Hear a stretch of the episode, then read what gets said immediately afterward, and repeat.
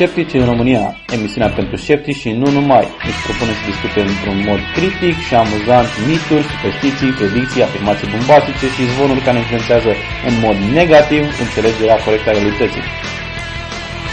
Nu ne judicăm persoane, criticăm idei, pentru că atunci îmi pare incredibil, deși mai multe ori nu este adevărat. Sceptici în România, hai și gândește alături de noi.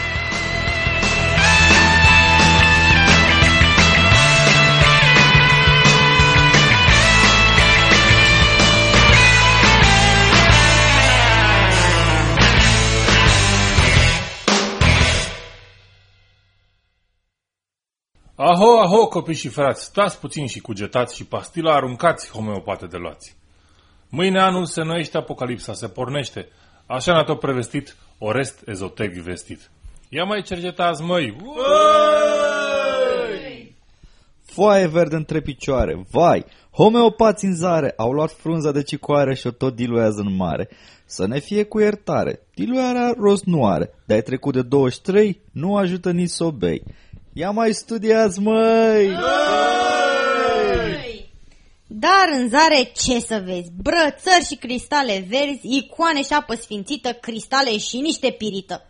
Ghiduri de autoeducare, fără de alfabetizare, toate puse la vânzare să înșele porșcare. Ia vă mai educați, măi! Danomăt, uite că pică sânge dintr-o bătrânică, ciobanul sub limbă o taie, că practic o veche trăznaie, căci dacă sub limbă te taie, doar sângele curge și roaie și banii la maniaci, autonumiți mari vraci. Ia mai vizitați un medic, măi! Hey! Din puhoia iurelor, orgonul, orgia stelelor, spumegă, urlă și se oftică pe cei ce-l critică fără frică, căci orgonii, un soi de libidou, cu rai s-au dus în cavou, când Einstein a scâjelit cu un stilou, orgonul are cald, în argou. Ia mai testați, măi! La televizor, minune!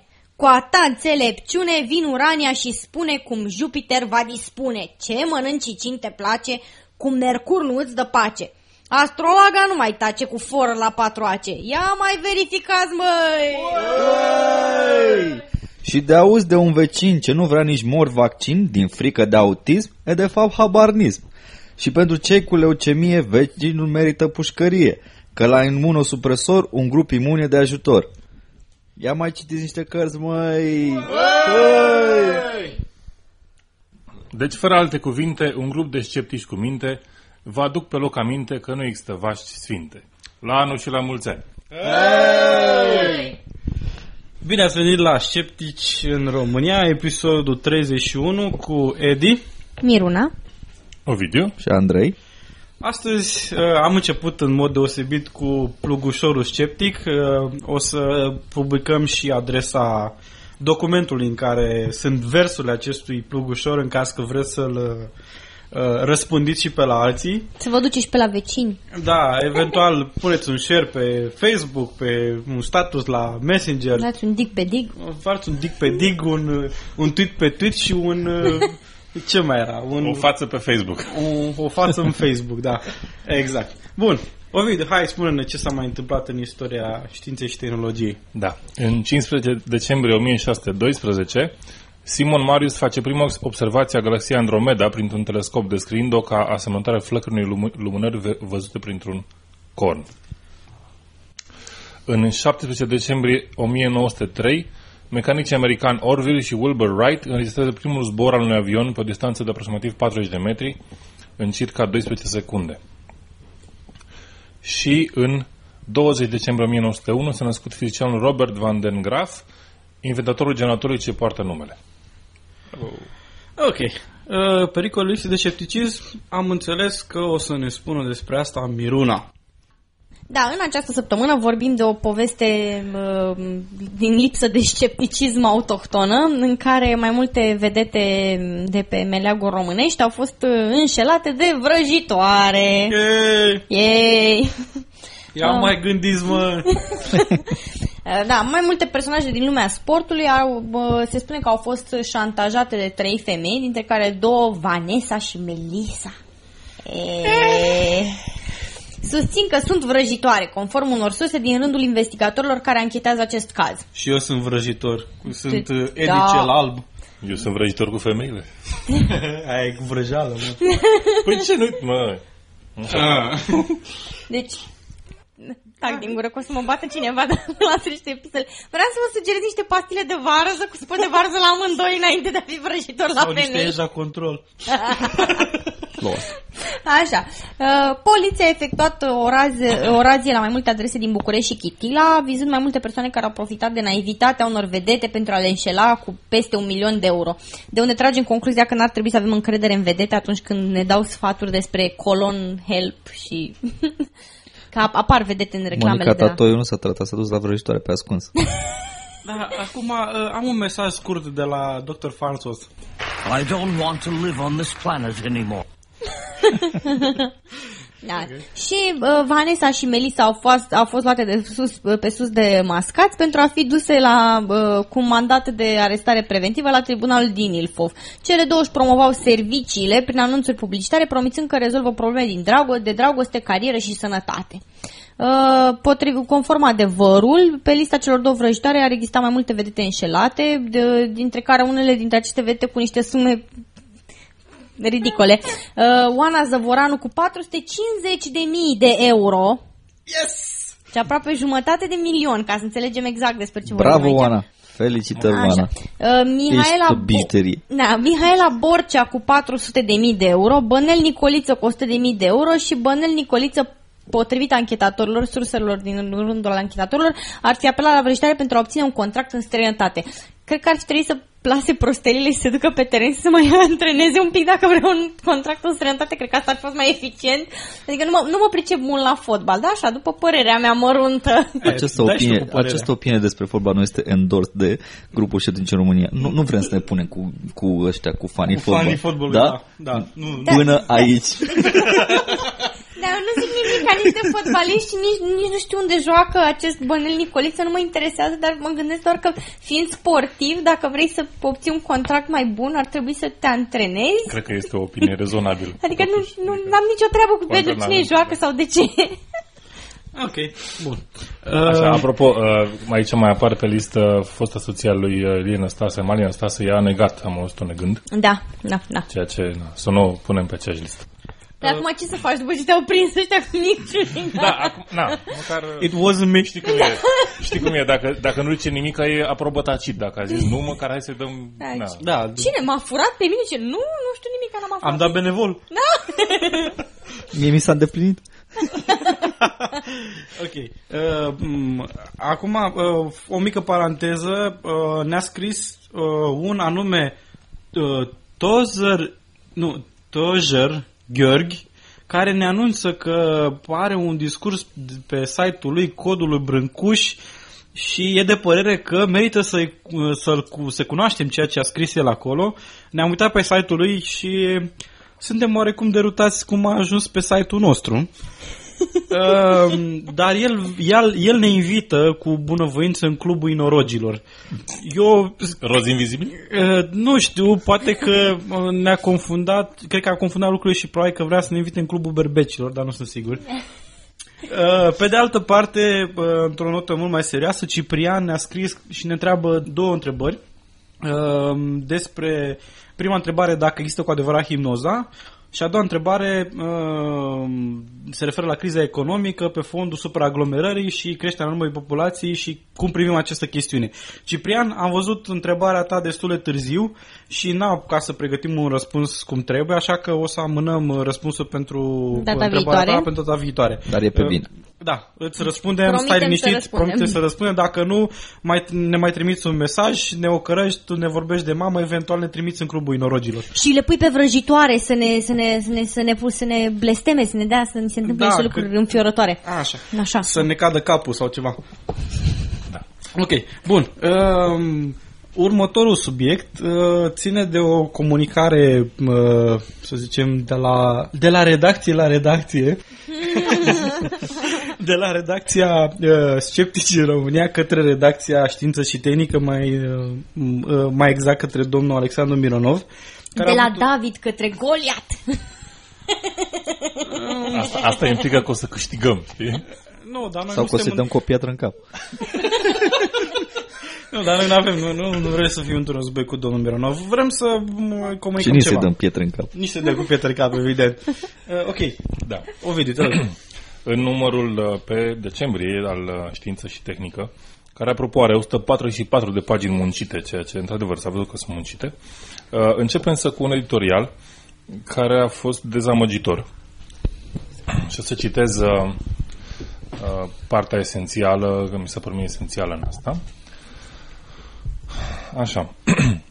Domnul Mironov spune: am asistat în timp la adevărate miracole născute de tratamente homeopatice și de acupunctură. Am filmat aura plantelor în timpul extraordinarelor experiențe ale Mariei Godeanu. L-am văzut la lucru pe ultrasensibilul Dan Zvoronos, descoperind fisuri în țevi de apă îngropate în pământ. În pământ. M-am oferit și am fost cobai în procese de diagnoză pe care le făcea uluitorul paramedic Valeriu Popa. Vreau să spun că am fost martor la atâtea întâmplări inexplicabile, încât în ruptul, ruptul capului nu m-aș, nu m-aș grăbi să mă declar sceptic. Uh, un, un singur lucru vreau să... un comunicat uh, despre homeopatie. I've got a degree in homeopathic medicine! You've got a degree in baloney! Atâta. Uh, Ovidiu, poți să continui. Uh, următorul pe, pe listă era acup, acupunctura. Uh, acupunctura în cartea lui Simon Singh și Edza Renst, uh, interviu cu Edza Renst a fost pu- pu- n-a fost încă publicat. Nu, nu l-am publicat încă. Nu l-am publicat încă, dar o să vină. Rușinii, că... Așa. În cartea lor, în care au analizat de-a lungul, de-a lungul cât, câțiva, câteva sute de ani acupuncturare, că e de-asta în chineză. Oh. Așa, au, au verificat uh, studiile făcute pe acupunctură și concluziile, concluziile lor după mai multe discuții despre studii, despre modul în care se face știință corect și cum, se, cum ar trebui să fie studiile făcute corect, au fost așa. Principiile tradiționale ale acupuncturii sunt complet greșite, pentru că nu este nicio dovadă care exista ciuri sau meridiane. În care se... Meridiane nu de la geografică, la da, le-am inventat noi și am, le-am pus de, ne-am pus de acord că ele există ca atare. Așa. Uh, și fără, fără meridiane, acele nu prea, nu prea mai ai ce să le înfici. Așa. Uh, de-a lungul a, ultimele, a ultimii treizeci de ani, un număr mare de uh, trialuri clinice au, fost test, au, au testat dacă acupunctura este sau nu uh, eficientă în a, în, trata, în a trata mai multe tipuri de boli. Și lasă-mă să ghicesc care au fost rezultatele. Unele, unele studii au fost pozitive în uh, studiile care au fost de proastă calitate. Uh, cele de bună calitate, din, uh, din, uh, din păcate, au arătat, în fapt, din fericire, au arătat că acupunctura nu funcționează. Șoc și groază! Da. Așa. Um, Cercetările de bună calitate au arătat că acupunctura nu funcționează mai, mult de, mai bine decât un placebo, ceea ce era de așteptat.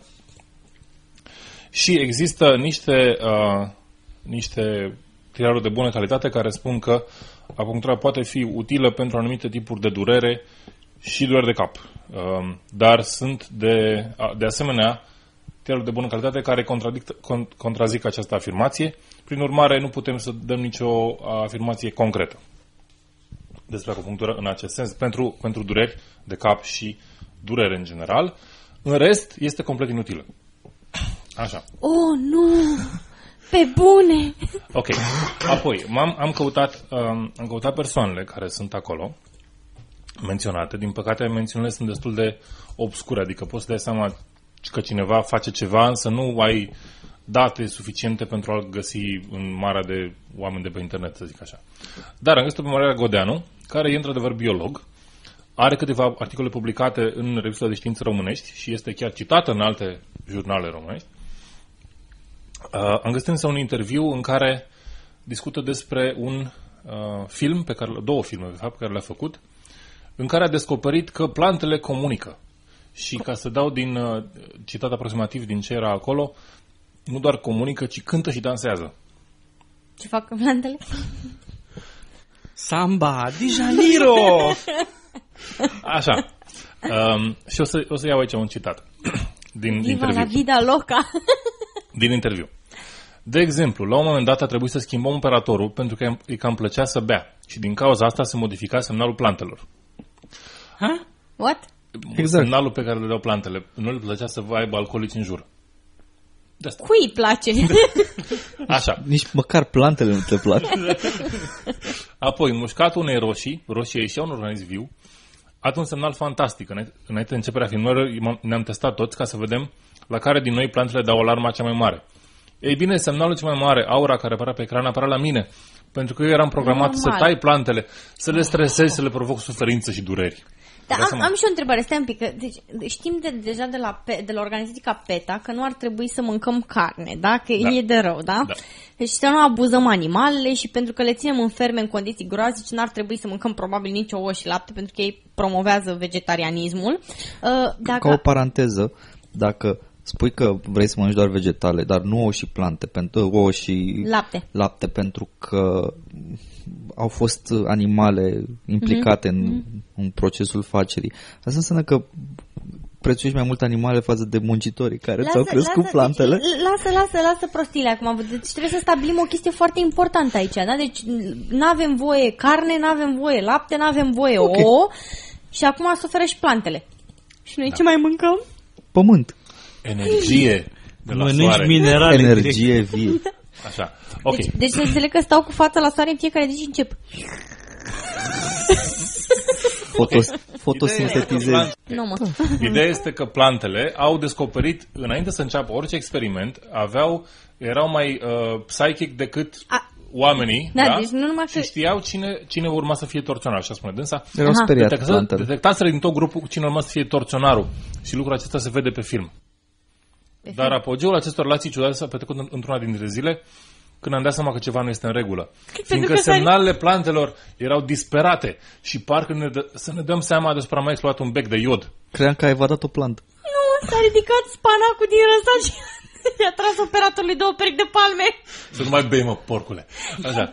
Am, am realizat atunci că anticipaseră accidentul. Recepționaseră înainte semnalul defecțiunii, defecțiunii tehnice, încălzirea becului. Am avut noroc că nu mi-a la părul foc. Ah? Da. Okay. Deci, deci uh, plantele sunt, de ce ar, de ce ar avertiza, peste un pic, de ce ar avertiza un torționar asupra pericolelor care îl pasă? Pentru că își dădeau seama că ce rol important are știința care urma să le ta- toace pe ele în bucăți. Oricum, uh, ideea este că am, am încercat să găsesc filme. Eu, eu aș avea mici obiecții dacă ar veni un laborator de cercetare pentru cancer să ne zică vrei să fii cobaiul nostru așa pe gratis și fără să te întrebăm, te legăm de mâini de picioare. Ok, uh, n-am aflat, n-am reușit să găsesc filmul, nu pare să uh, existe. S-a spunea că Nu, să spunem că s-a dat niște bucățele în el în teleenciclopedia, nu m-am dus în toată arhiva teleenciclopediei, că nu știu că există undeva online. Um, ok, am bănuit că filmul este făcut cumva cu efect chirilian, care este un, uh, un efect făcut prin, uh, prin niște câmpuri electrice, adică se pune un obiect într-un câmp electric și se face apoi o fotografie și iar acel obiect este înconjurat de un halou luminos de mai multe culori. Este ce, ceea ce se numesc fotografiile aurei, nu e nicio aură acolo. Așa. De asemenea, doamna Godeanu pare să fost cercetătorul principal al unei piramide construite la Pitești pentru a cerceta minunate efecte ale piramidei. Nu intrăm... era biolog? Da, da, dar creștea plante în piramidă pentru că se spune că piramide, piramidele cresc rata de creștere a plantelor și dacă ai fructe acolo nu, nu mai putrezesc. For some reason. Yeah, right. Așa, e mult de zis despre piramide, e chiar o poveste lungă. Am găsit ca și amuzament pe un site, se spunea ce, ce, numai pe cei care cred în efectul piramidei, piramidioți.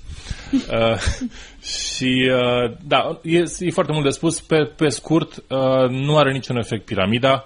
E doar, e doar, are doar un impact cultural pentru că există piramidele din Egipt și lumea își imaginează că sunt ceva senzațional. Nu, sunt, sunt bucăți de piatră. Și atunci eu pentru ce mi-am modificat tot apartamentul? Degeaba? Știi că Așa. momiile au putrezit, deci de ce fructele nu... Da, da, da. Așa. Dan Zvoronos. Nu pare să existe decât în niște reviste de geologie, din cât am găsit eu. Din afirmațiile domnului Mironov, pare să fie radiestezit, radiestezist. Pentru că găsește țevi fisurate în pământ. Ok. Despre radiesteziști avem un interviu publicat. Domnul Chris French, doctorul Chris French, care ne-a acordat un interviu, profesor. a explicat, profesorul, da, profesorul, profesor. a explicat foarte frumos cum s-a testat un, un, un grup de radiesteziști. Dacă Dan Zvoronos sau altcineva este dornic să se testeze cu un, un test al nostru, suntem disponibili să-l facem, public filmat și tot așa. A, da, și în plus, Există un milion de dolari pentru cel care dovedește că radiestezia este reală. Și cred că, cred că la fel și doamna Maria Godeanu ar putea câștiga un milion de dolari oh, dacă da. ar dovedi că... Plantele, uhu! Depinde, depinde de unde pleci, pentru că poți să câștigi mai mult. Dacă, de exemplu, aplici pentru Paranormal Challenge de la Australian Skeptics, poți să câștigi zece mii de dolari ah. sau o sută de mii, nu mai știu cât e premiul de acolo. Și cu milion aia, și se mai și tot adună. Și se acumulează cu milionul de la Randy... Da, uh, poți, să faci, deci, deci, poți să faci potul mare. Da, deci cu, cu banii de la Australian Skeptics poți să-ți iei biletul ca să te duci în America, de exemplu. A, da, da, da, da. Și îți rămâne și profit. Ok, Valeriu Popa. Aici a fost cel mai dubios, cea mai dubioasă persoană menționată, uh, pentru că am, am căutat, are, are site-ul propriu și în principiu are rețete naturiste. Toate bolile, de la A la Z, are câte o rețetă naturistă. Uh, na, ok. Sunt rețete naturiste, dacă iei și medicamente și mănânci mai sănătos, până la urmă n-ai ce păți rău neapărat. Cât timp nu renunți la medicamente. Important. Însă, problema vine când recomandă domnul Valeriu Popa urinoterapia și tăierea sub limbă. Ceea ce, cum să zic, tăierea sub limbă, adică hai să o luăm altfel. Urinoterapia este complet inutilă. E dovedit complet inutilă pentru organismul uman. S-au făcut, nu s-au făcut teste pe oameni. Da, dar știi ce, uh, nu, e, f- nu, dar știi ce nu e urinoterapia? Nu e chestia pe care vrei să o încerci. E dezgustătoare. Ai fi uimită că ți-o încearcă. Dar oricum, uh, în sine nu, nu are niciun fel de beneficiu. Deși acolo pe site spunea cum este un dar de la Dumnezeu și îmi zic, serios? Așa. I highly doubt it's a gift from God. Așa. Păi stai un pic că Dumnezeu ne-a dat și pipi de la alte animale. Poate că ar trebui să încerci cu... Să vezi ce, ce spectru de tratamente obții există, la... există loțiuni de, uh, loțiuni de creșterea părului făcute din pipi urină și balegă de vacă în India. Oh, e, păi vezi? Păi vezi? Da, la, la ei are sens că... Are un sens religios. Are da, sens da. religios, da. Nu știu dacă urinoterapia interspecie... E ok. Așa, și iar, iar telesul limbă e... Păcat că poți să alerg și după câine cu, cu o sticlă de jumătate de litru, fac o afacere. Așa, iar telesul limbă e doar o formă de autotorturare. Sau, na, torturare... Auto, prin... Automutilare. Mutilare. Automutilare, cum fac uh, acei bieți adolescenți cu gânduri negre, nu... Da. Așa. Mă tai la vene, mă tai sub limbă. Așa. Uh, la final, însă, mai este un mic citat pe care vreau să-l menționez, nu o să-l citesc pe tot. Încheie această încercare de pledoarie în favoarea antiscepticismului, antiscepticismului, printr-o întâmplare prin care am trecut recent. Și apoi povestește o chestiune, uh, nu e importantă, oricum. Uh, un citat despre antiscepticism într-o revistă de știință și tehnică este uimitor. Scepticismul nu este doar necesar, ci esențial pentru ședința de redacție. Dacă nu... Dacă scepticismul nu este urmat, ne-am putea trezi cu articolul despre perpetuum mobile într-o revistă de știință și tehnică și am, am putea afla despre noile corelații dintre spațiu, timp și criptonită. Așa că... Eter. Și oricum, da. Cred că trebuie spus faptul că un jurnalist de orice fel, în mod normal, ar trebui să practice o doză sănătoasă de scepticism. De-aia se spune că jurnalistul trebuie să informeze din trei surse. De-aia avem cele trei surse clasice în jurnalism, pentru că se presupune Așa. Că nu te poți baza pe părerea sau declarațiile unei singure persoane. Altfel ajungi la vrăjitoare. Exact. Ok, și mai este de menționat că, de fapt, domnul Mironov face un argument din ignoranță, din păcate. Adică, sigur... A, asta nu este o insultă, să se înțeleagă da. Foarte clar. Deci, domnul Mironov, nu vă insultăm. Așa se numește argumentul ilogic, argument din ignoranță. Atunci când nu cunoști o anumită chestie sau nu-ți explici un anumit lucru, spui, nu cunosc cum s-ar putea întâmpla X, de unde rezultă că Y este adevărat. Ceea ce este o, un... O, un salt ilogic. Y are... fiind o teorie netestată și exact, uh, nejustificată. Exact. Ca un exemplu, nu știu cum a ajuns cheia mea în uh, portbagajul mașinii, uh, de unde trag concluzia că a fost băiatul vecinului care a pus-o acolo. Nu, spiriduș. Nu, no, poți să spui mai degrabă. Nu mi explic cum funcționează teoria evoluției, de aceea nu există teoria evoluției. De aceea Dumnezeu a făcut... Este clar că este greșită. Nu știu cine a pus cheia în portbagaj. Pentru că nu înțeleg eu. Cine a pus cârciuma în drum, a pus și cheia în lăstun. Mai există lăstun? Nu cred. Mai e vreunul funcțional? Ei, el există, dar nu funcțional. N-au fost funcționale, dar ieșea pe poarta fabricii. Există în mentalul colectiv al românilor. Ok, bun. Următorul subiect... Este un uh, timp pentru un uh, subiect mai dosnic.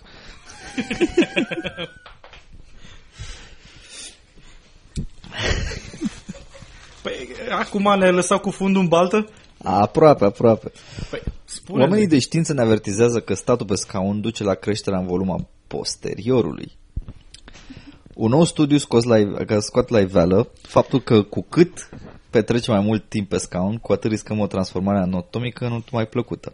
Cercetării au scanat mușchii fesiare ale unor persoane care au stat multe ore pe zi pe scaun din cauza muncilor. Specialiștii au putut observa mici fisuri ale mușchilor și slăbirea elasticității acestora cauzată de lipsa exercițiilor fizice. Vreau să spun că uh, studiul ăsta a fost publicat în American Journal of Physiology. Partea surprinzătoare a studiului a fost descoperirea faptului că celulele de grăsime păreau că se măresc în urma inactivității, infiltrându-se în mușchi. Cercetătorul israelian Amit Geffen, cel care a condus studiul, a realizat o serie de experimente de laborator pentru a testa celulele de grăsime. Celulele adipoase produs mai multă grăsime când sunt supuse presiunii constante. În cadrul experimentelor, el a pus un strat de celule de grăsime peste un material plat și elastic. Timp de două săptămâni, acest material a fost supus unei presiuni constante, menite să imite presiunea la care sunt supuși mușchii fesieri atunci când stăm pe scaun sau în pat. Un al doilea strat de celule a fost realizat, dar fără să existe această presiune. După două săptămâni, celulele conțineau considerabil mai multă grăsime, iar după patru săptămâni, nivelul de grăsime se dublase. Cercetătorii au descoperit că unele celule se transformă în celule adipoase și produc mai multă grăsime atunci când sunt supuse la perioade prelungite de întindere. Deci, sub presiune, grăsimea înflorește. Păi stai un pic, asta, asta nu e neapărat o veste proastă. Depinde de percepția subiectivă asupra esteticului feminin, spre exemplu, da? Da, you want big booty? Păi exact, exact. Deci dacă tu te uiți la Jennifer Lopez și te gândești, oh, ce-aș vrea și eu, stai pe scaun, repede, uite, uite nu te, te mai ridici. Uite-te la Jennifer Lopez că stă pe scaun. Da, de, exact. De unde tragem concluzia că știința ne poate ajuta și atunci când vrem un cur mic și atunci când vrem un cur mare. Exact, exact. Doamne, Edi, cât stai pe scaun. tu, tu o să faci mișcarea din picioare de acum înainte.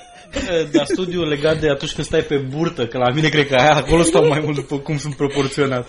Nu știu dacă se pune și la burtă, cred că doar de fund este vorba, da, aici. Nu cumva, adică eu nu, nu știu, nu sunt sigur că văd neapărat corelația. Mai degrabă e corelația cu lipsa de activitate fizică și probabil cu și mâncatul. Păi nu e, este presiunea, cu... nu, e presiunea. Nu, deci se spune clar că există o corelație sub, de presiunea, presiunea da. pe, care o, pe care o exercită asupra posteriorului. Ce puțin în... Doamne, deci fundul meu se simte sub presiune când stau pe el. Exact. Este și stresat. E tensionat.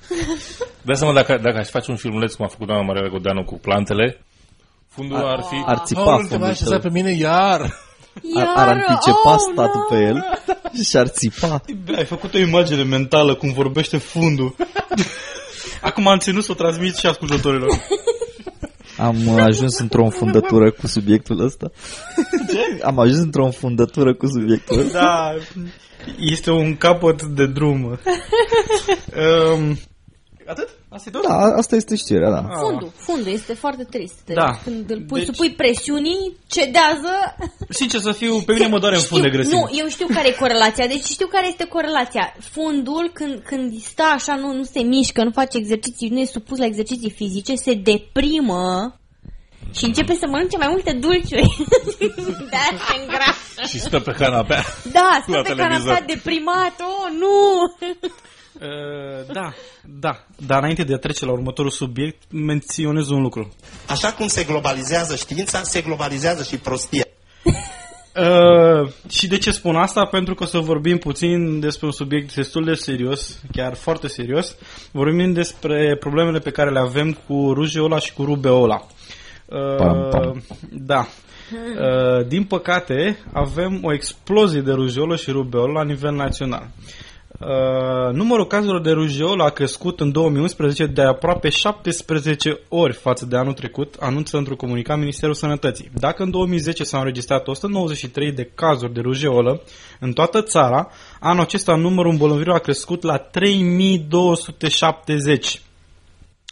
Cei mai mulți bolnavi sunt din județele din nord-vest, respectiv Bihor, cinci sute șaizeci de cazuri, Cluj, patru sute șaizeci și doi de cazuri, Maramureș, patru sute douăzeci și doi de cazuri, Sălaj, trei sute patruzeci și unu de cazuri și, și Satul Mare, trei sute nouăsprezece cazuri. A crescut și numărul de îmbolnăviți de rubeolă. În două mii unsprezece s-au înregistrat o mie șaizeci și patru de cazuri, de trei ori mai multe decât în două mii zece, trei sute cincizeci înregistrându-se în două mii zece. Romii și școlarii sunt cei mai afectați, din motive, zic eu, evidente, o să vorbim un pic mai pe larg.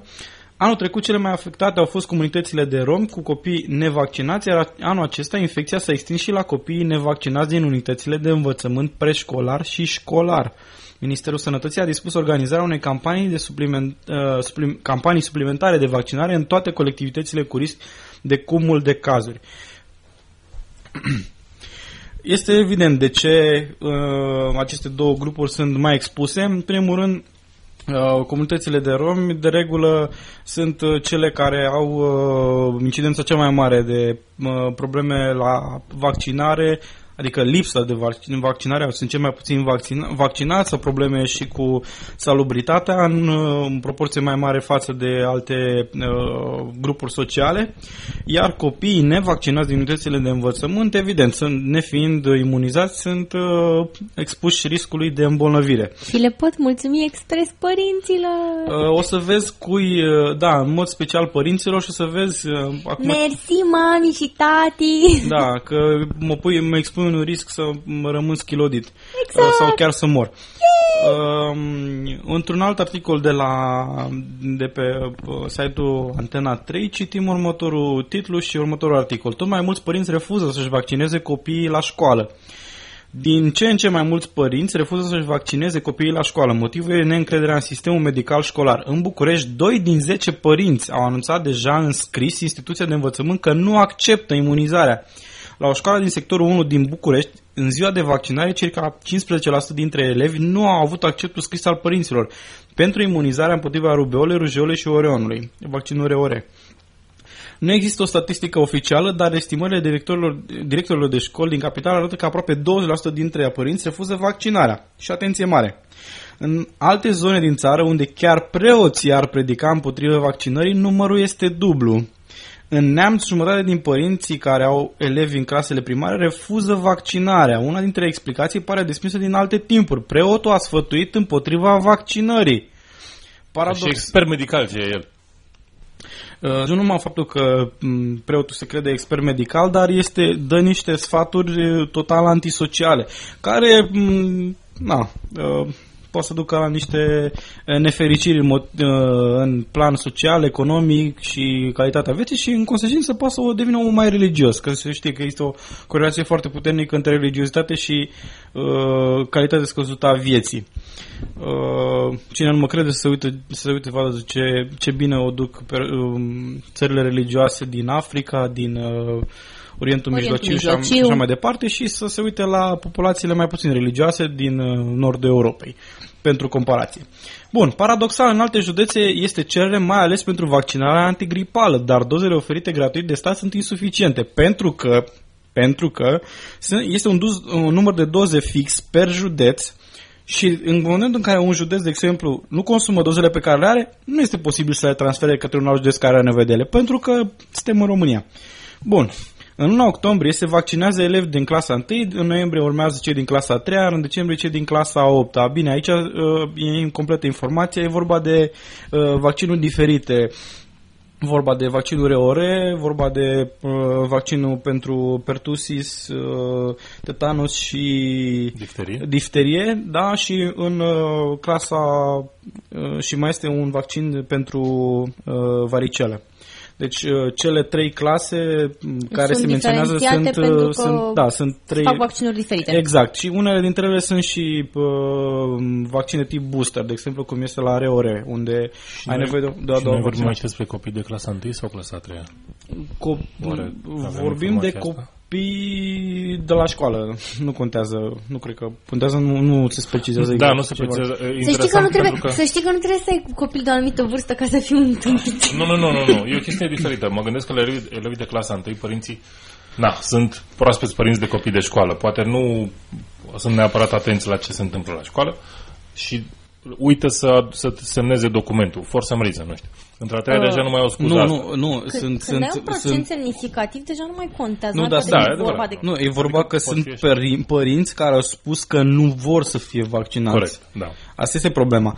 Și uh, mami la... și tati mă iubesc până la moarte. Hai să vezi, hai să vezi. Care e în curând? Hai, hai să moartea manualelor. Ironie, ironie, dar hai să vezi mai încolo. Care stă chiar după colț și mă așteaptă. Hai să vezi mai încolo că chiar ăsta este unul din uh, ironic, unul din motivele de refuz a vaccinului în Nigeria. În Nigeria, cel mai frecvent uh, motiv de refuz al vaccinului este father doesn't want to. Ah. Tata nu vrea. Pur și simplu. Uh, ca o mică paranteză, să vedeți cam care este percepția oamenilor care au comentat la articolul de, pe, de la Antena trei. Cineva spune, eu zic că fiecare părinte are dreptul să decidă ce e mai bine pentru toți copiii, cât, pen, pentru copil, scuze, uh, câtă vreme își asumă cu toată responsabilitatea acea alegere. La, uh. care, la care eu i-am răspuns, no, îți asumi tu responsabilitatea pentru copiii pe care copilul tău îi infectează, de exemplu copiii bolnavi de leucemie care fac chimioterapie sau cei care sunt prea mici să aibă voie să fie vaccinați, îți asumi tu responsabilitatea de a fi cea care e responsabilă de moartea lor? Eu nu cred chestia asta. Păi, da, în primul rând, nici măcar nu... Ăsta... Păi stai, stai, stai, stai, că mie îmi place principiul ăsta. Deci dacă se aplică principiul pe care această doamnă, presupun, domnișoară, doamnă... Eu, doamnă, doamnă, bănesc, doamnă. Așa, deci, doamnă, dacă, dacă se aplică principiul pe care această doamnă îl promovează, înseamnă că dacă eu mi-asum responsabilitatea că mă mor vecinul, n-am decât să iau o bătă de baseball... No, în primul rând, nu. Și după aia mă duc în fața judecătorului și zic, da, sunt responsabil, îmi pare foarte rău, eu am crezut că fac un lucru bun. Da, nu poți să-ți asumi responsabilitatea pentru deciziile pe care, care se răsfrângă asupra copilului. Nu poți să-i spui, refuz transfuzia asta de sânge pe motive religioase. Da, mi-asum responsabilitatea, copilul meu a murit. Nu ar trebui să se poate lucrul cu, ăsta. Ar trebui să poți și, să-i spui în față. Da, bineînțeles. Nu, nu poți să faci chestia nu, asta, ieși fond, afară. Și în fond ce înseamnă? Îmi asum responsabilitatea. Ce? Dacă îmi moare copilul, rău. Ce se întâmplă? Păi, se întâmplă că faci pușcărie dacă îți moare copilul. Păi și ce crezi asta? Că dacă... Pentru că îți asumi responsabilitatea ca tutor oricum. A, și... Pă... Da, de un pic cam târziu, nu? Când ți-a murit copilul... Nu cred că mă... te bagă nimeni în închisoare pentru că nu ai făcut vaccinul. Nu, nu te bagă nimeni în închisoare. Pentru că nu ai făcut vaccinul, dar dacă, de exemplu, refuz transfuzie de sânge... A, bine, asta. Asta, păi, și de ce ar fi ceva de, diferit? De ce e o chestie da. diferită? Stai un pic, că nu ar trebui să fie o diferențiere. Doar pentru că pericolul nu este imediat? Este o chestiune pe care trebuie să o menționăm. În România se, teoretic, la momentul intrării în școală se, cer, se cere carnetul de vaccinări. E de, teoret, așa, practic obligatoriu pentru părinți, cum ar fi. Adevărul că nu e obligatoriu și cei care promovează acum lipsa de vaccinare au aflat asta. Nu, cum să zic, drepturile omului și alte lucruri de genul ăsta nu permit să forțezi omul să-și facă vaccin pentru că așa vrea statul. Uh, nu, nu se permite în Europa, nu este, nu este obligație de fapt, de facto. Nu, sunt, există posibilitatea să faci obligativitatea unor anumite vaccinuri și anumite proceduri medicale, pentru că pur și simplu prin acțiunile tale... Sigur tu... că poți să o faci, dar nu este un moment păi de față. Cum, cum, se poate face, cum se poate face uh, acuzarea penală cuiva care nu își urmează tratamentul de, tu, de tuberculoză, la fel se la poate, fel face, se poate și face și... Știu că se poate face, în momentul ăsta nu există. Ar trebui să se facă. Faptul că nu există e altceva. Da. Ok, uh, încă, haide că avem, avem mult de spus, mult de discutat la acest subiect. Uh, continu un piculeț cu comentariul și apoi am să trec la niște um, lucruri de, de nuanță. Zice în continuare uh, doamna Adria, uh, probabil că are legătură cu sucul. Uh, eu una nu-mi vaccinez copilul antipolio. Și la care v-am spus, sunt convins că n-ai văzut sau nu-ți dai seama ce înseamnă poliomielita. Ai idee care sunt riscurile de morbiditate și mortalitate sau mutilare din pricina acestei cumplite boli în comparație cu riscurile de efecte secundare, pentru că mai încolo spune că se teme de, de tetrapareză. Poți să spui măcar care e riscul de efect secundar pentru, a, pentru vaccinul antipolio? De unde știi că există risc de tetrapareză? Poți să-mi arăți și mie studiile medicale care arată această conexiune. Și problema este că foarte mulți de oameni ăștia habar n-au ce vorbesc. Și vorbesc numai în stil conspiraționist. De exemplu, dacă vaccinul a eradicat epidemii, de ce se mai administrează acum când nu mai sunt epidemii? Uh. Ca să nu mai fie. Iar pentru asta, pentru asta trecem la următorul lucru, următoarea explicație. S-au eradicat în lume două, doar două boli de natură de origine virală. Și acestea sunt variola și pesta bovină.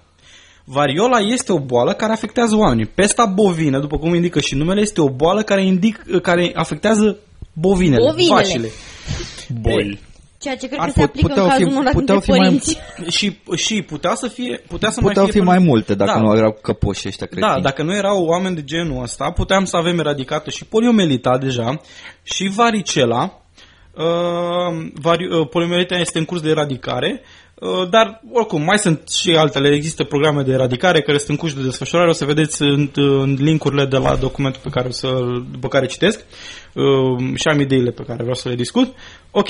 Care în, în comentarii cineva spune că nu-și dă seama că eradicarea e altceva și eliminarea practică este altceva. Adică eradicare înseamnă să fie zero cazuri de infecție în libertate, cazuri de, de, de infectare endemică într-o anumită zonă. Deci pur și simplu în libertate virusul nu mai există.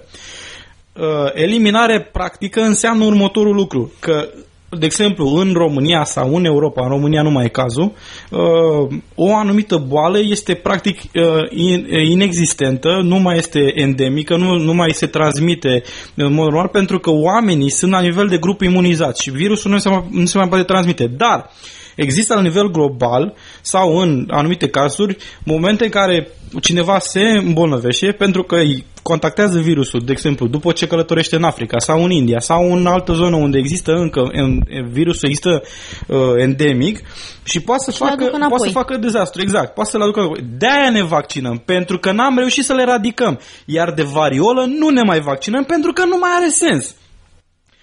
Bun. Altceva.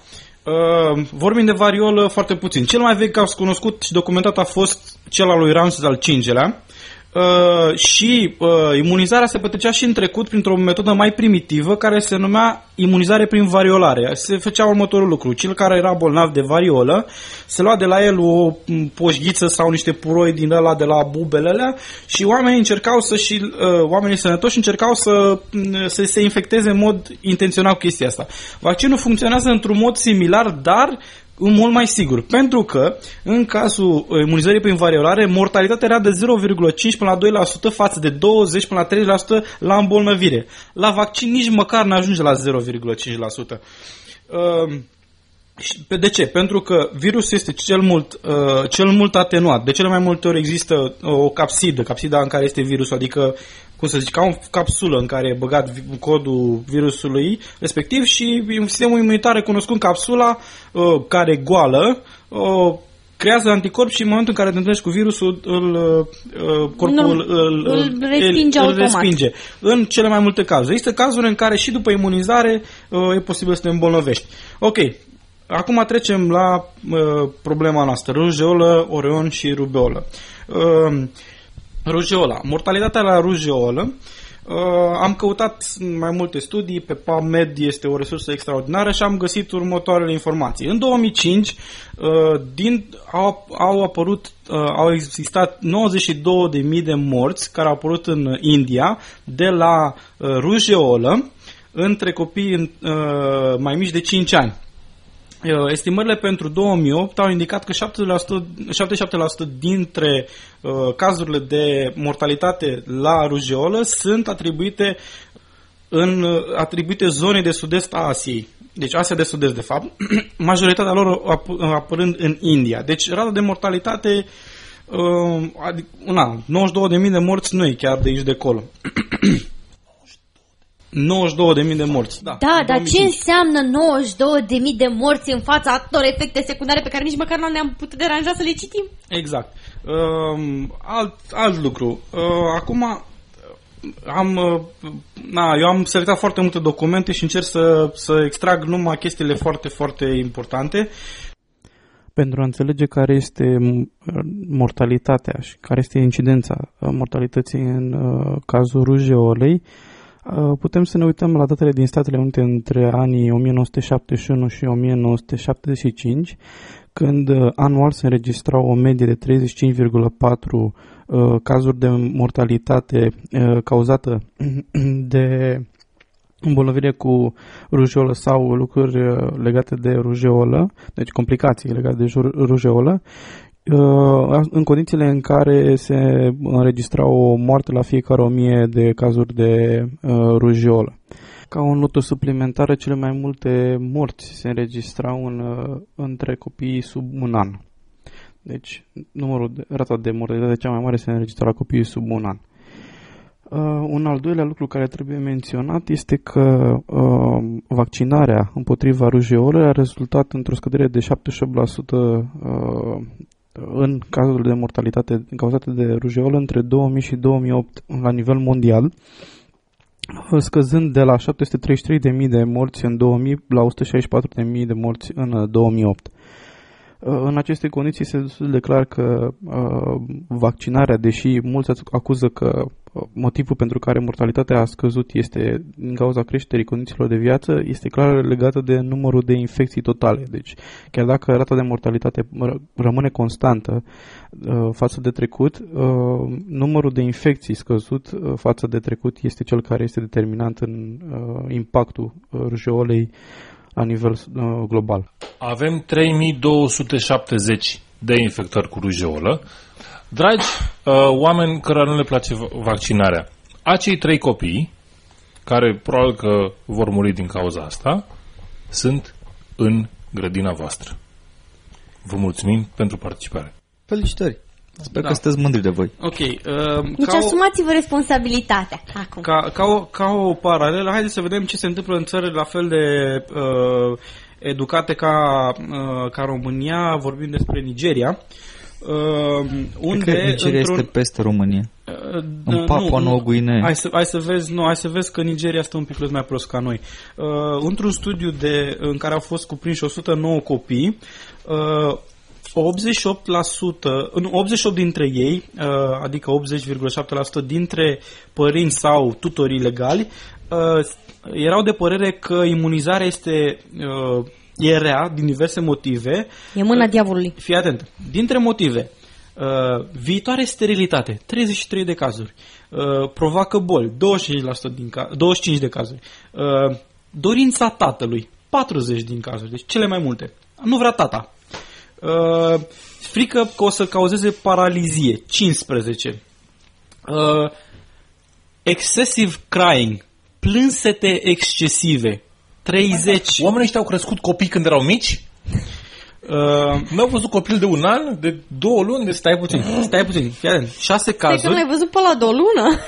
Șase, șase dintre, dintre aceste cazuri refuză din cauza că le întârzie mersul. Mersul cui? Adică învață să meargă mai târziu. Ah. Uh, șase nu poate să-și explice de ce se opun. Da. Mă opun, de ce? Uh?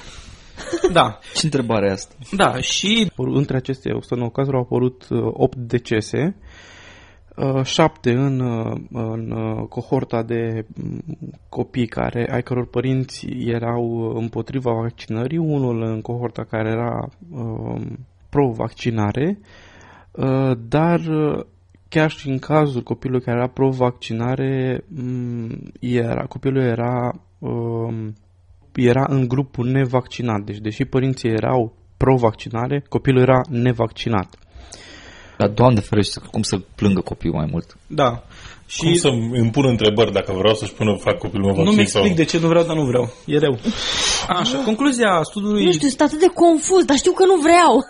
Credeți că putem să convingem oamenii să facă vaccin dacă îi ducem la vrăjitoare? Hai să vezi, și da, timp, și hai timp... să vezi că, uh, că există o capacitate, dacă, dacă oamenii sunt informați corect, uh, sunt de acord. Și s-au făcut niște studii legate de uh, felul în care poți să informezi corect oamenii. S-au împărțit în două cohorte părinții, unii, asta în Marea Britanie, unii care li s-a, la cărora li s-a dat un, pam, un, un, un fluturaș pe care scria mai multe informații, și alta în care au fost uh, conciliați. Reacția imediată a fost pentru toți, a fost oarecum de confuzie, dar oamenii au fost confuzi atunci pe moment, în ziua în care au fost informați. Dar după aia, după ce au, uh, rumegat. au rumegat informația, da, uh, rata de vaccinare a crescut foarte mult. Pentru că, până la urmă, informațiile sunt clare, sunt oricui disponibile da. să le vadă și dacă le, le pricepe ca atare, cum sunt niște date obiective, poate să-și dea seama că nu e nicio uh, nenorocire în... Uh, în chestia asta. Dar plânge copilul. Da. Un alt motiv, în, vorbise mai devreme de Singapore și rujola în cazul ei, un mot- motivele pentru imunizare la nivelul foarte joase, um, acceptare foarte slabă din partea părinților din motive de ignoranță, superstiție sau preferință să-și imunizeze în mod natural copiii. Ha? A se vedea vaccinuri homeopate. Exact. Uh, nu, nu, nu, nu, să, un pic, nu, nu, nu, confuză. Nu, există nu, vaccinuri homeopate? Nu, nu, nu există, nu. Imunizarea în mod natural ține de, de exemplu, de pox party. A, da. uh, și o să vedem de o chestie imorală care a ajuns să se practice acum în uh, Statele Unite, în care uh, ceea ce fac acești oameni este să-și trimită unii altora acadele care au fost subte sau cârpe. Care au fost subte de copii care, care sunt bolnavi de diferite de um, varicelă sau ceva de genul ăsta, îl trimit prin poștă și apoi cel de la destinație, pentru că nu poate să, cazul incidenței este foarte mică, fiind foarte multă lume imunizată, nu mai poți să mai organizezi pox party, toată lumea se strângă într-un anumit loc. Dar trimit prin poștă chestiile astea și obligă copilul de la destinație să sugă acadeaua aia. Chestia asta este, este atât de periculoasă. Pentru că, că asta este mult mai sănătos decât să faci un, un vaccin. Un vaccin. E, este... Nu, dar nu doar pentru copilul care stai suge. Puțin. Nu, stai puțin. Da, sunt, da, dar sunt riscuri, sunt riscuri. Odată, pentru angajații cei care, care intră în contact cu plicul ăsta, pentru că plicul ăsta este o armă biologică. De fapt, asta este. Da. Și chestia asta este ilegală. În Statele Unite este ilegală și din câte știu, cred că și în România. Ilegală oriunde îți trimiți altfel de substanțe prin poștă. Exact. Este armă... eu, eu vreau să găsesc țara în care ți se permite să bagi niște virus și în plic. În orice țară se spune că n-ai voie lucruri, astfel de lucruri în poștă. Să trimiți virusul. Ia un virus de la mine. Da, dar stai puțin. Că uh, oamenii ăștia au impresia că ei știu mai bine decât medicii ce fac. Dar ei nu-și dau seama că copilul lor poate să fie bolnav cu uh, varicelă și să aibă și un uh, pertusis sau să aibă uh, o hepatită. O hepatită? Sau ceva de genul ăsta și în partea elaltă, celălalt, eu știu, poate cu imunitatea la pământ sau ceva de genul ăsta și, na, practic oamenii ăștia răspândesc arme biologice, sunt, sunt de-a dreptul inconștienți ceea ce fac. Apropo, vreau să-i mulțumesc direct pe, pe, lui Cristian Român pentru că în episodul o sută șaizeci și patru a vorbit și el tot despre uh, nebunia asta cu mania nevaccinării. Episodul o sută șaizeci și patru din Cronica Scepticului. Cronica Scepticului, da, am uitat să menționez. Uh, Sunt foarte multe date, foarte multe informații despre rujola, rujeolă, rubeolă și așa mai departe. Uh, În sine, sunt de multe informații că acum simt că am pus prea multe în documentul ăsta, dar pe scurt, haideți să ne, haideți să ne uităm la efecte secundare, efecte adverse. La un studiu, un studiu din uh, Iran, într-o zonă care este afectată, uh, a fost afectată de uh, rujeolă, rubeolă și oreon, au vrut să facă un program de vaccinare și au urmărit să vadă care sunt, care sunt evenimentele adverse care urmează imunizării. Și au constatat că din douăzeci și nouă de mii trei sute treizeci și opt de copii care au fost vaccinați între patru și șase ani, cel mai frecvent uh, a apărut uh, paro, uh, paro Tita, care este o inflamare a glandelor uh, salivare. Glandele salivare.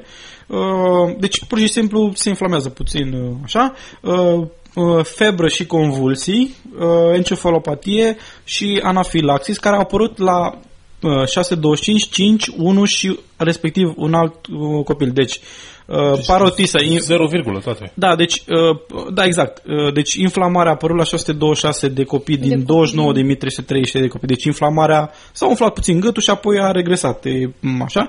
cinci cazuri de febră din douăzeci și nouă de mii trei sute treizeci și opt. Deci calculați care este procentul.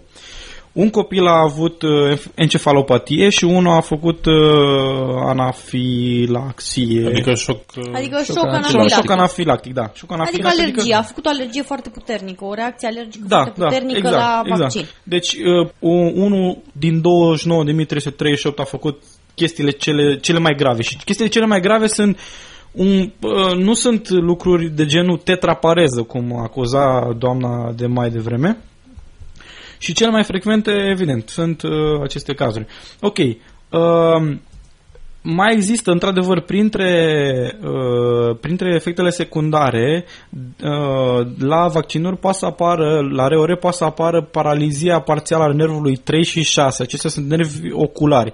Ce se întâmplă? În cazul nervului trei, uh, nu mai ești capabil să miști ochiul în sus, în jos și înspre interior și ochiul tinde să fugă înspre exterior și jos și plapa devine un piculeț mai slabă. Dacă este paralizie completă, Uh, am găsit uh, decât vreo două studii în care, studii, de fapt erau niște uh, lucrări în care erau prezentate cazuri singulare, deci un singur copil la copil care s-a care, întâmplat care s-a și put... care s-a întâmplat, care s-a întâmplat să îi cadă, să fie o, o pareză parțială la un singur ochi.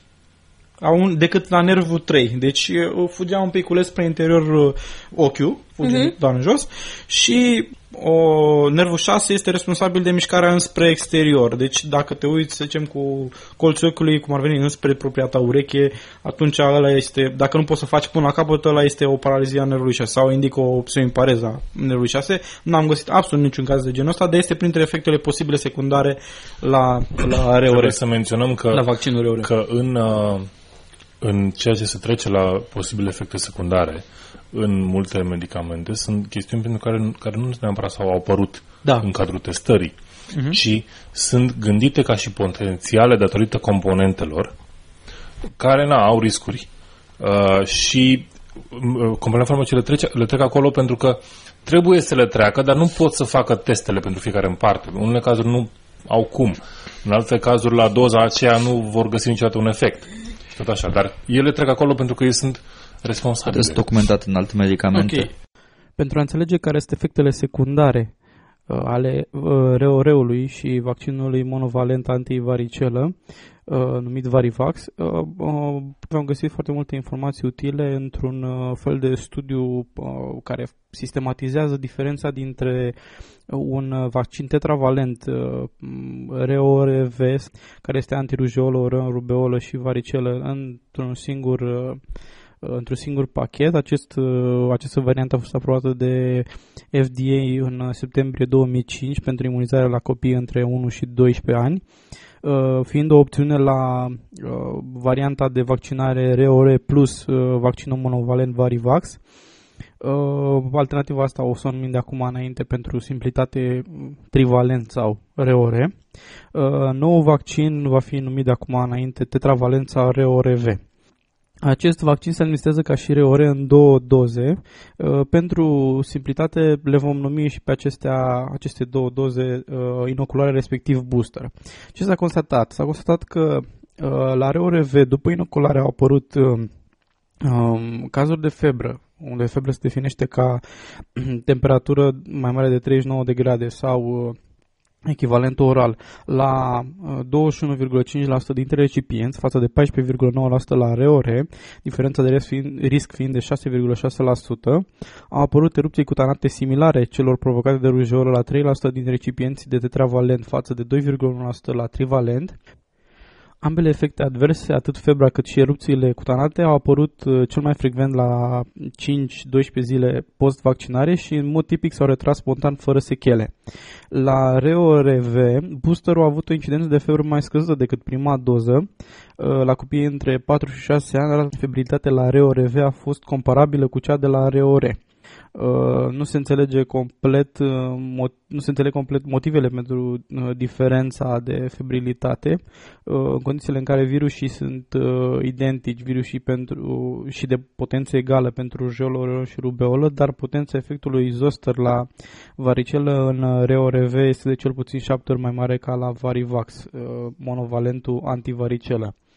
Comparativ cu cazul nevaccinării, vaccinul R O R este asociat cu un atac febril suplimentar la fiecare trei mii - patru mii de copii vaccinați cu R O R, dar riscul de atacuri febrile în timpul desfășurării rujeolei este mai mare decât riscul post-vaccinare cu R O R V sau cu vaccinul R O R.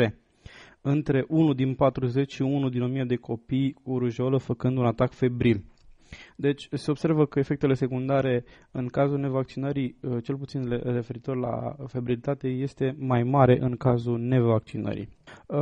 Iar un caz ilustrativ, în S U A, transmisia endemică a rujeolei și rubeolei a fost eliminată în anul două mii și respectiv două mii patru. în timp ce pentru Orion media raportată a incidenței a fost de zero virgulă unu la o sută de mii de uh, persoane în uh, o mie nouă sute nouăzeci și trei, cu excepția anului două mii șase, când s-a înregistrat o explozie care a afectat zona Midwest, și între două mii și două mii zece, când s-a înregistrat într-o comunitate religioasă din Nord-Est uh, o explozie. În perioada nouăsprezece nouăzeci și cinci - două mii cinci, incidența varicelei a scăzut cu nouăzeci la sută. Uh, și scăderile bolilor sunt atribuite unui nivel mare de imunizare cu R O R și vaccinul antivaricelă. Ok. okay. okay. Care, știi ce, ce vreau eu să, cum să închid aici? Uh, părinții, părinții trec prin într-un moment în care copilul este cea mai uh, sensibilă ființă din lume, să zic așa, chiar la început, în primele luni. Adevărat că atunci, atunci se fac și multe dintre vaccinuri, unele dintre ele, tocmai de asta. Dar pe lângă vaccinuri, pe lângă discuția asta, copiii sunt fragili. Dacă nu râgâie când trebuie și pui în pat, se neacă. Dacă mănâncă aiurea, iară se neacă. Pot păți atât de multe lucruri și atât de grave, înfiorător de grave comparativ cu o înțepătură, încât să-i ferești de un pic de febră este, considerând că ai trecut prin riscurile pe care ți le-ai asumat când ai făcut un copil, este, nu, mi se pare, mi se pare inacceptabil. De ce, de ce îl supui la boală, la riscuri mai mari, când poți să-i faci o injecție nu, și la revedere? Păi știi care e chestia? Cred, cred că este vorba pur și simplu de dezinformare. Acești oameni nu sunt informați corect, nu cred că ei se feresc de o înțepătură.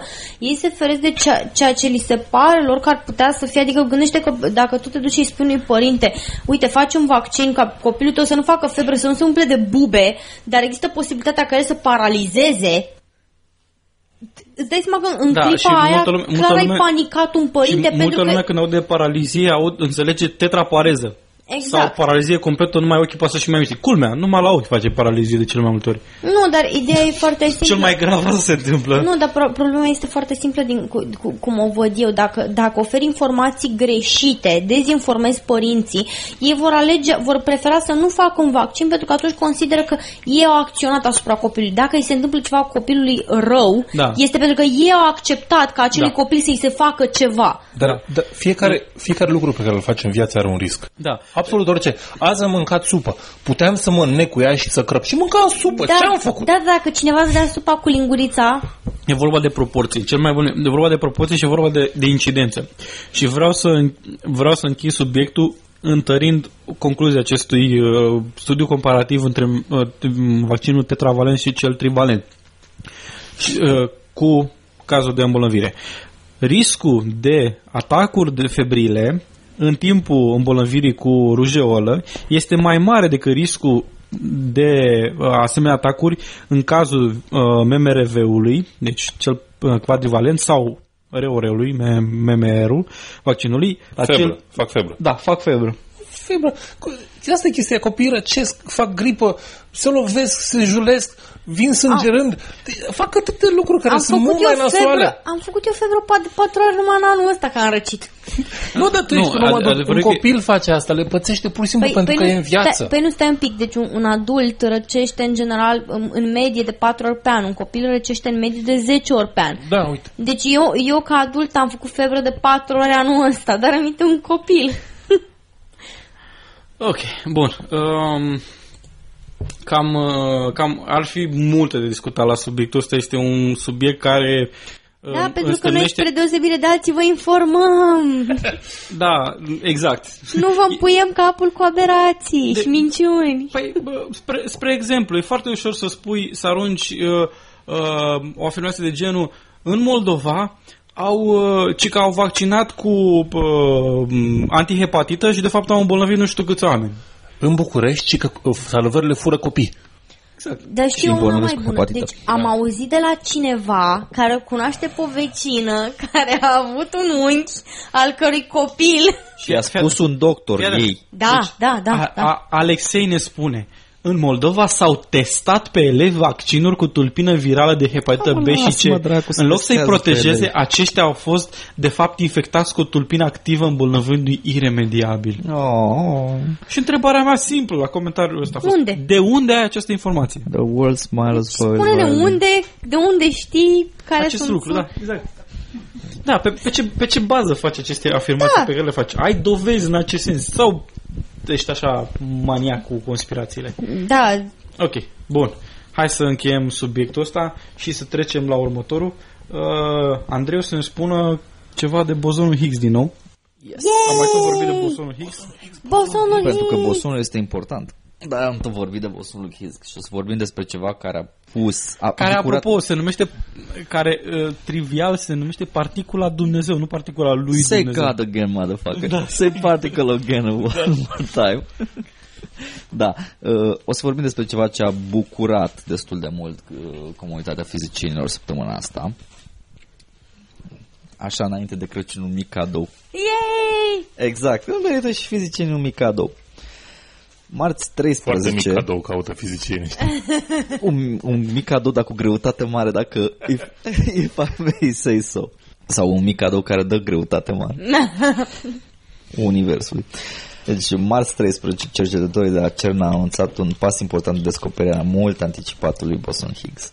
Ciocnirile realizate în acceleratorul de particulele L H C, atât la Atlas și C M S, au dat semne că aceste particule există și au rămas proprie. Însă testele făcute până acum nu sunt concludente și probabil peste un an se va ști cu certitudine. Încă un an. Da, încă un an de așteptări, dar sunt pe calea cea bună. Păi stai un pic, că noi peste un an o să mai fim aici. Dai că noi nu stăm douăzeci și unu încă. O să fim. Poate, da, da. Poate, adevărat, adevărat. Poate o să Pardon, anunțe, scuze. O să anunțe până la... Dați puțin, dați puțin că au existat niște oameni care au, au pus pe tavă explicația foarte serioasă că motivul pentru care fizicienii nu pot să descopere bosonul Higgs bosonul Higgs este pentru că... De fapt, el le va distruge la apocalipsa de anumită? Nu, nu. Pentru că L H C-ul se întoarce în timp ca să împiedice acest experiment periculos care ar, omor, ar distruge lumea. L H C-ul se întoarce în timp. Da. Cioc din protoni. Da. L H C-ul din viitor se întoarce în timp, în prezent, ca să împiedice acest experiment. Ah, ok. Ca să nu se facă gaura neagră. Nu este un paradox? Ba da. Who cares? Ok. Continuăm. Care are... Enough with the crazy, continuăm. Rezultatele preliminare au fost obținute combinând căutările de ca- în canalele de dezintegrare care au fost prezise de Higgs. Perechi de boson W și Z care se dezintegrează în patru leptoni, perechi de quarks grei, perechi de leptoni tau și perechi de fotoni. Ca să explicăm mai pe simplu oamenilor.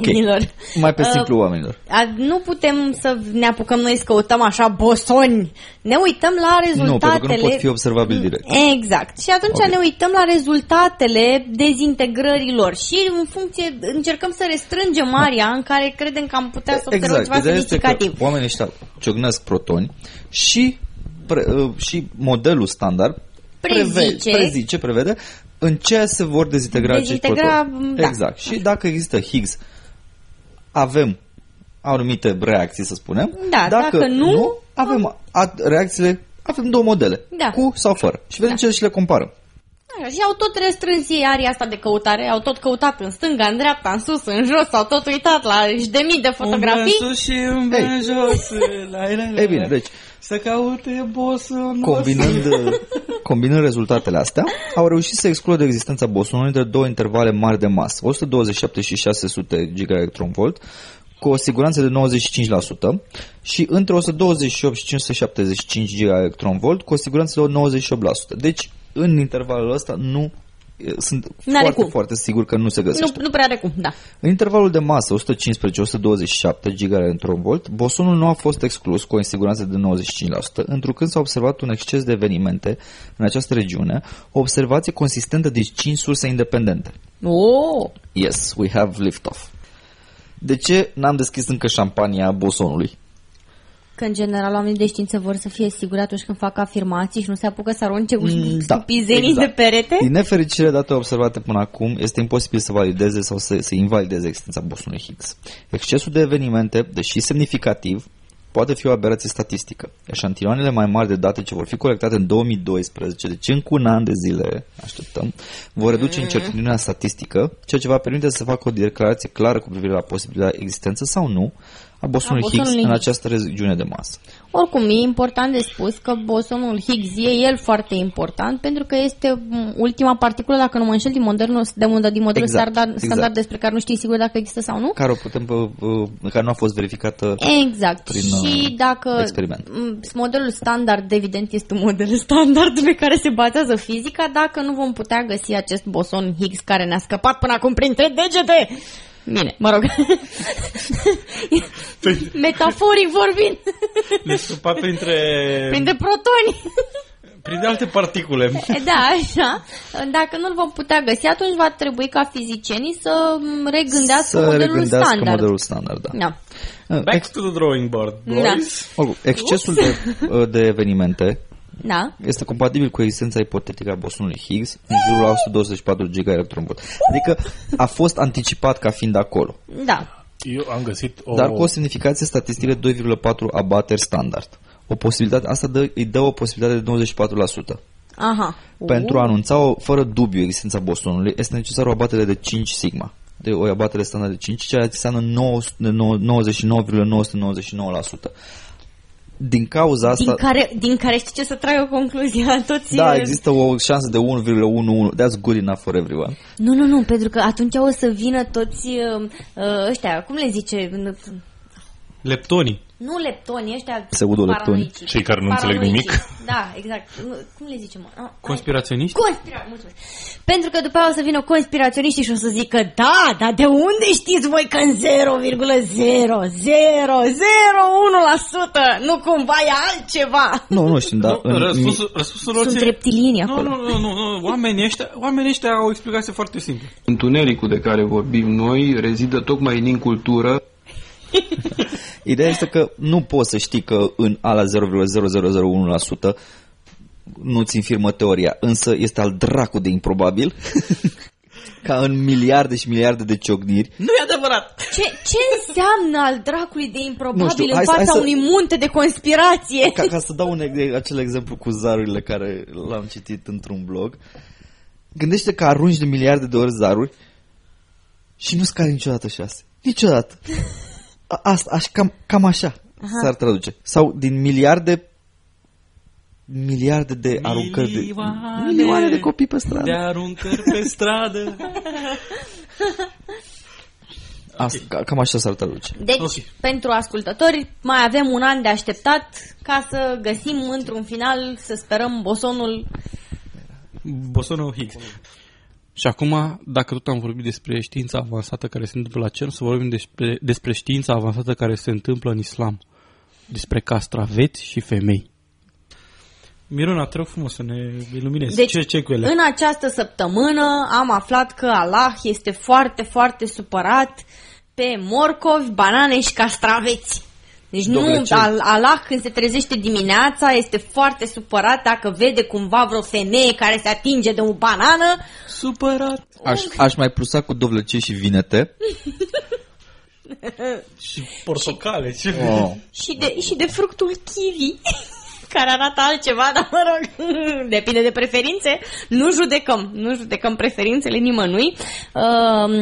Deci un cleric islamic care locuiește în Europa, deci de pe meleagurile mai apropiate. Este emancipat. Da, da, da, da, da. A afirmat că femeile musulmane nu ar trebui să se apropie, nici măcar să se apropie, nici. Ai de mine, în aceeași cameră nu poți să fii cu banana, castravetele și morcovul sau... Dovlecelul. Yes. Și dovlecelul. Score, bravo. De vină-te probabil când a auzit. Pentru a... Dar și vânăta e rodul diavolului. E, lasă, află mai încolo de vânăta, lasă. Așa, pentru a evita orice gând sexual. Pam, pam, pam. Eu mă întreb, omul ăsta... Uh, cred, cred că are o sexualitate homosexuală reprimată. De ce ar evita un gând sexual? Nu, Edi, că sunt femei căsătorite. Edi, nu, zic eu, la el în dulap se găsesc foarte mulți morcovi castraveți. Dar în Europa poate să-și ia niște lucruri mai puțin permeabile. Chiar trebuie da. să violezi niște cartofi. Cartofi. Poți să... Po- morcovi. De ce? Cartoful dulce? Cartoful dulce, să știi. Da, am văzut. Foarte periculos. Prietele face parte din familia curcubitaceelor, conține nouăzeci și nouă la sută apă, nu? Da. Da, da, da, da. Deci, dar de ce să riști să-ți rămână un... un membru al familiei curcubideaceilor. Deci stați un pic, stați un pic, a găsit și o soluție acest cleric. Deci asta înseamnă că femeile nu-și vor mai căpăta cele cinci porții zilnice de fructe și legume. Nu, nu, nu. Dar înseamnă că un alt precept al musulmanilor va fi grav încălcat. Acela că bărbatul nu prea trebuie să pună el, nu prea trebuie să pună el osul pe la treabă, pentru că de acum va trebui să stea cu cuțitul și cu forculița în mână și să, să taie, taie. să taie respectivele legume și fructe. Ajutor, ajutor. E o banană în cameră. Atacă morcovul. E un morcov în colțul camerei și se ascunde după perdea. Alibi. Ajutor, ajutor, sunt prinsă bucătărie ca ba- banană în sufragerie și nu pot să trec. Deci este... Mohamed, ajută-mă! Mi-a căzut o banană din plasă la intrarea în bucătărie. Se, ap- se apropie. Copilul ăsta de norocim avență cu banana. Pleacă, pleacă! Oh, no! Deci, după, deci, acum, după ce femeia trebuie să umble și cu un, un ochi acoperit, da? Că știți, recenta decizie... Că dacă nu el îl acoperă, el îi negrește. Oricum, nu, dacă, pentru că dacă nu îi înfige un morcov în el. Dacă, dacă îl, îl, îi reunim pe, pe Ray Comfort cu banana lui, cu acest cleric, deci banana chiar este darul lui Dumnezeu. Știți cum se zice despre se, se, zice, se zice despre sex că este aspirina săracului? Banana e... Trilii este antiinflamatorul este. săracului? Banana, banana este. este Este medicamentul homeopat al săracului. Exact. Așa, și întreb, răspunzând la o întrebare referitoare la modul în care vor fi controlate femeile pentru a respecta noile reguli legate de fructe, legume și altele asemenea, preotul a afirmat că acest lucru este o problemă personală între fiecare femeie și Dumnezeu, dar... a sugerat că, evident, preferabil un bărbat trebuie să stai și să servească aceste alimente pentru a evita căderea în păcat, ca Alax să nu se supere, să arunce cu legume după noi din cer. Deci nu înțeleg de ce femeile astea nu au voie să aibă gânduri sexuale. Dacă au un bărbat în casă, înseamnă că sunt căsătorite. Cel puțin, na, dacă e clar. Și atunci, pentru că e ok să aibă gânduri sexuale? Nu e adevărat. Să aibă gânduri sexuale nu. numai cu, cu bărbatul. bărbatul. Dacă ai gânduri sexuale cu un dovlecel, ți-ai înșerat bărbatul nu, cu un dovlecel. Stai, stai. Prost să fii să gânduri sexuale cu dovlecelul când ai bărbat în casă. Dar dacă depinde ce bărbat ai în casă. Da, depinde ce bărbat ai în casă și depinde de, do- depinde de dovlecel. Da, da, da. De banană, de unii, morcov. Unii dovlecei sunt very well hung. Da, da. Dacă un dovlecel bine crescut în grădină cu niște îngrășăminte potrivite. Foarte potent. Dragul meu, Ahmed, am să spun ceva grav. Te-am înșelat. Cu cine? Cu un castravete. Nimeni important. Și o să te tot, în, tot înșel până se veștejește. Am să mănânc. Serios? După ce am făcut ce am făcut cu el, tu-l mănânci? Nu, dar, nu, dar mer- merită ca Ahmed să, să bată vânăta, dacă vânăta este instrumentul. O bate până se face vânătă. Până se face dacă salată. Nu. Dacă mai tai și niște ceapă lângă omul, Lux. Ok. Bun. Super, super, super. Opriți abuzul asupra vegetalelor. Mi-a plăcut la maxim. Deci ați înțeles noul comportament deci, de, eu, al de femeilor fapt, musulmane, de fapt, da? De fapt, cred că înțeleg de ce să ne aibă gânduri sexuale. Pentru că mă amintesc când am citit din uh, stimatul părinte Arsenie Boca, că a spus că uh, gândurile sexuale nu sunt bune și oamenii trebuie să se împreuneze doar pentru chemarea de copii sau uh, pentru slăvirea lui Dumnezeu. Să te împreunezi pentru slăvirea lui Dumnezeu? Da. Și eventual, și eventual te împreunezi și te apropii și te strângi la un loc ca să salvezi specia, cum a făcut Noe. Hai să slăvim pe Dumnezeu de vreo trei-patru ori pe zi. Da, hai! Dar trebuie să faci exact cum a făcut-o Noe. Ovidiu, spune-ne, cum? Cum s-au întâmplat chestiile cu Noe? Cu Noe, da. Cu Noe, cu Noe, da. da. da. Uh, Noe, uh, după ce a salvat lumea... Stai, stai nu. Ba da. Nu, nu. Nu, ăla era Lot. Nu, nu, Noe, Noe, e ok. Eu, noi, noi, cu... noi, a dat, noi a dat directivă. Duceți-vă și pă, incestuați, faceți, drăgeți. Sex. Fiecare cu fiecare, cu vânăt. Băi, da, sex, nu, power. Erau opt, nu? Erau opt, da? Da. Da, și când au ieșit de pe arcă, ce s-a întâmplat? Sex, mult fiecare sex. Cu, fiecare cu nevasta a făcut sex și apoi în trei după aia, văr cu verișoară. Deci pentru... pentru uh, propășirea neamului nu, israelit. Pentru diversitatea genetică. Da. A noi populații. Da, ah, exact. Deci să arunce un dovlecel acolo. Totuși, spune-ne, Ovidiu, care e treaba cu noi? Ce s-a mai întâmplat? Am aflat ceva din presă. De ce? Că au găsit ah, arca sau ceva. Ah, am înțeles. Ah. Nu știam la ce ne referim. Ah, ah oleu. Ok. Să ne fie rușine. Îți zic eu, știu de ce, pentru că acum Ovidiu, de când a aflat cu gândurile necurate, cu castraveții și te cu morcovii. Te gândești la Zucchini, zucchini. Bun. Ai deschis și tu dulapul lui Ahmed, ce ai văzut ce se ascunde înăuntru? Hai, Ovidiu, dregeți vocea și lasă castravetele deoparte. De-a lungul timpului, arheologi și pasionați de istorie și Biblie au căutat rămâșițele numite Arcea lui Noe. Acum, cei mai mulți specialiști au admis că a fost găsită. Cei mai mulți ce ar fi... Și fiți atenți pentru, pentru surse de încredere. Scrie libertatea punct ro, care citează Pravda. Asta e prostie la pătrat. La pătrat, exact cum era domnul problemă, și arată patru degete. Pe pătrat are patru laturi. Așa, potrivit cotidianului rus Pravda, în Biblie scrie că arca s-a potârnit undeva în munții Ararat. Dar de ce nu ne uităm în Biblie ca să vedem ce scrie în Biblie? Da. Ne uităm în Pravda ca să vedem ce scrie în Biblie? Iar de-a lungul timpului, curioși sau experți au căutat răm- Ră- tămășițele acestea, rămășițele acestea, dragi oameni, la realitatea. Unde... Poate tămășițele sunt rămășițe de arcă. Unde nici măcar nu ai fapte verificate, ce mai contează limba, gramatica? Așa. În nouăsprezece șaizeci, Lihan Durupinar, capitanul armatei turce, a făcut niște poze în vârful muntelui Ararat, unde a observat o formă ciudată. Da, a circulat pe internet. În, altă, în alt unghi e o stângă. Deci, unul oh, fotografiază o piatră. Deci, deci, la urmă, avem un caz de presă mediocră care a raportat din nou că s-a descoperit arca sau ce? Da, da. Okay. Așa. Uh, doctorul american Ron Wilde, pasionat de arheologie, a auzit despre descoperirea lui Lihan, aia din anii șaizeci, care nu era adevărată, și a plecat să găsească arca și a găsit, de fapt, ce a publicat el... Și a găsit și el niște câteva stânci. Da. Ce a publicat el erau niște interioare. Uh, am văzut, e, asta e poveste mai veche, care e, de fapt, recirculată. A, a publicat niște interioare în care arăta niște bârne de lemn. Serios, aia nu a fost, n-a recunoscut că a fost o șarlatanie ce a făcut el? Ba, parcă, aia când a făcut pozele și erau bârnele alea și zicea da. Că da. Alea sunt din nu știu ce subteran unde a găsit da. El arca. Da. Ba, parcă era. A recunoscut că a fost un fake. Ah, ok, bun, și mai bine. Deci a făcut, a, a pozat niște bârne, toată pe, lumea pe care nu l-a mai găsit după aia. Așa. Da. Erau aici oare just a moment ago. What happened? Exact. Așa. Și uh, uh, a pozat niște bârne, a zis, uite, asta este arca lui Noe, toată lumea a râs de el, după care, iată, a recunoscut că a falsificat-o.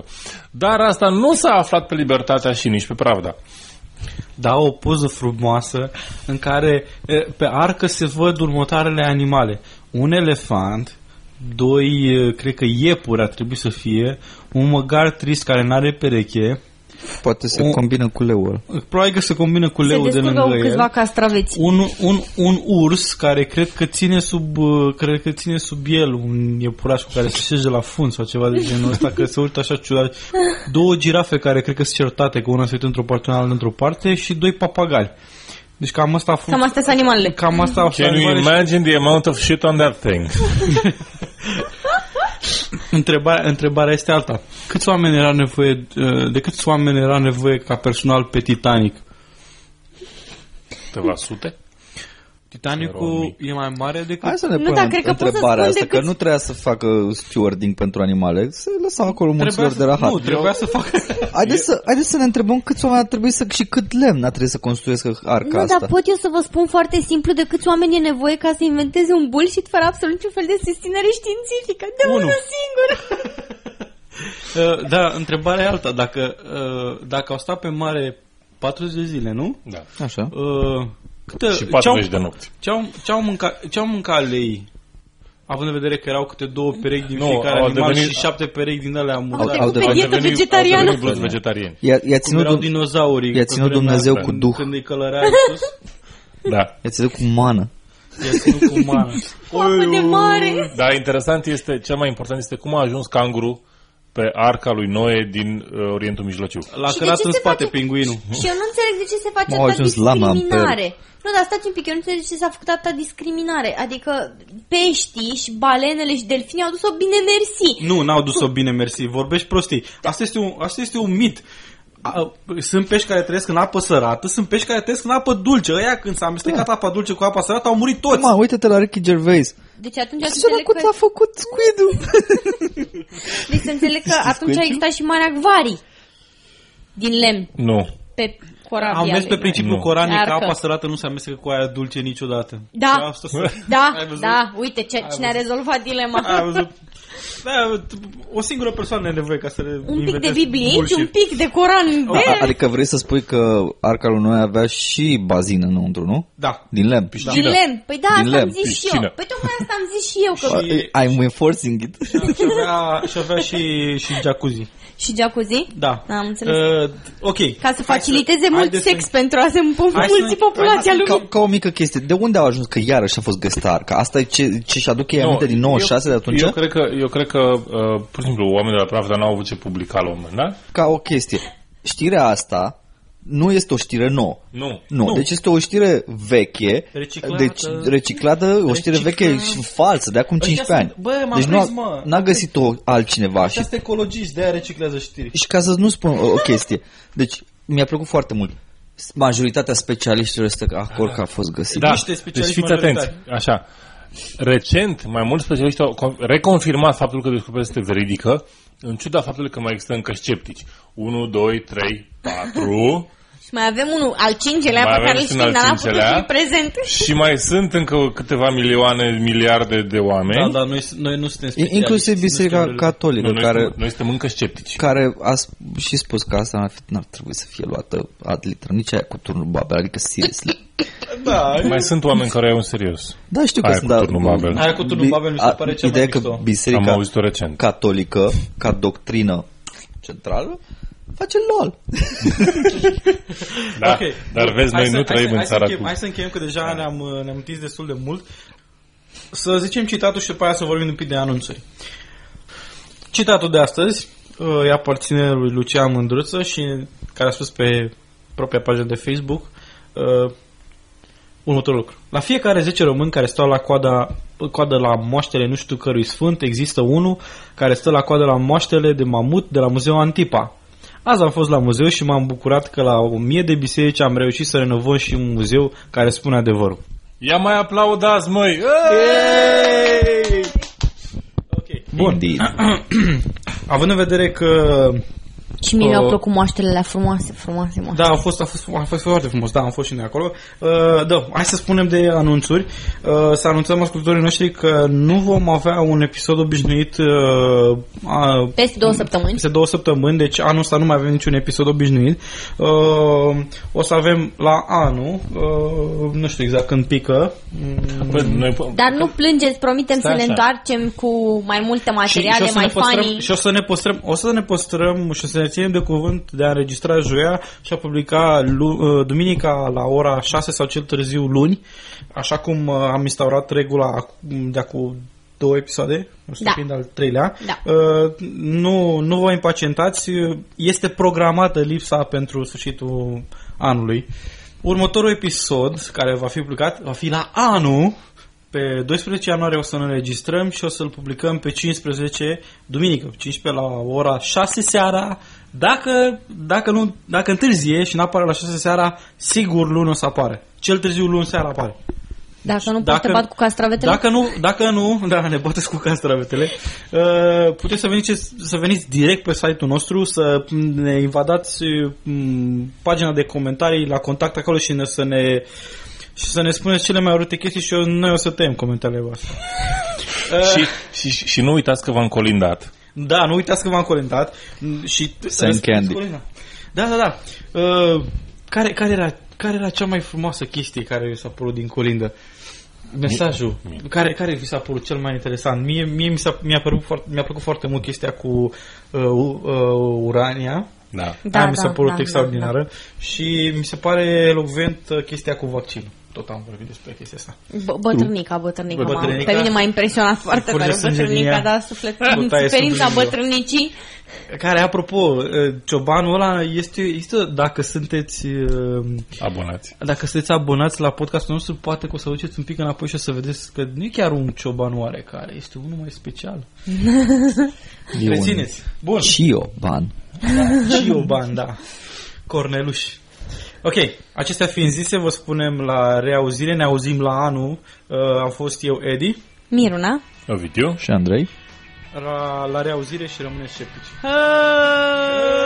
Hey! Hey!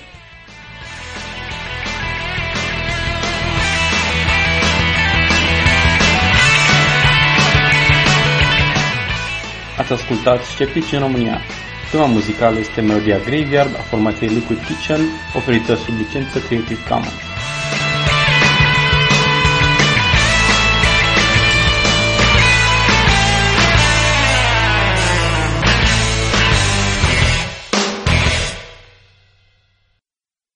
Go. Uup, up, up, up. Uup. Uup, up, up. Să gândim să-l băgăm, să întind, vreau. Uup, up, up, up, up. Uup, up, up, up, up. Treaba la... Treaba pe... Um,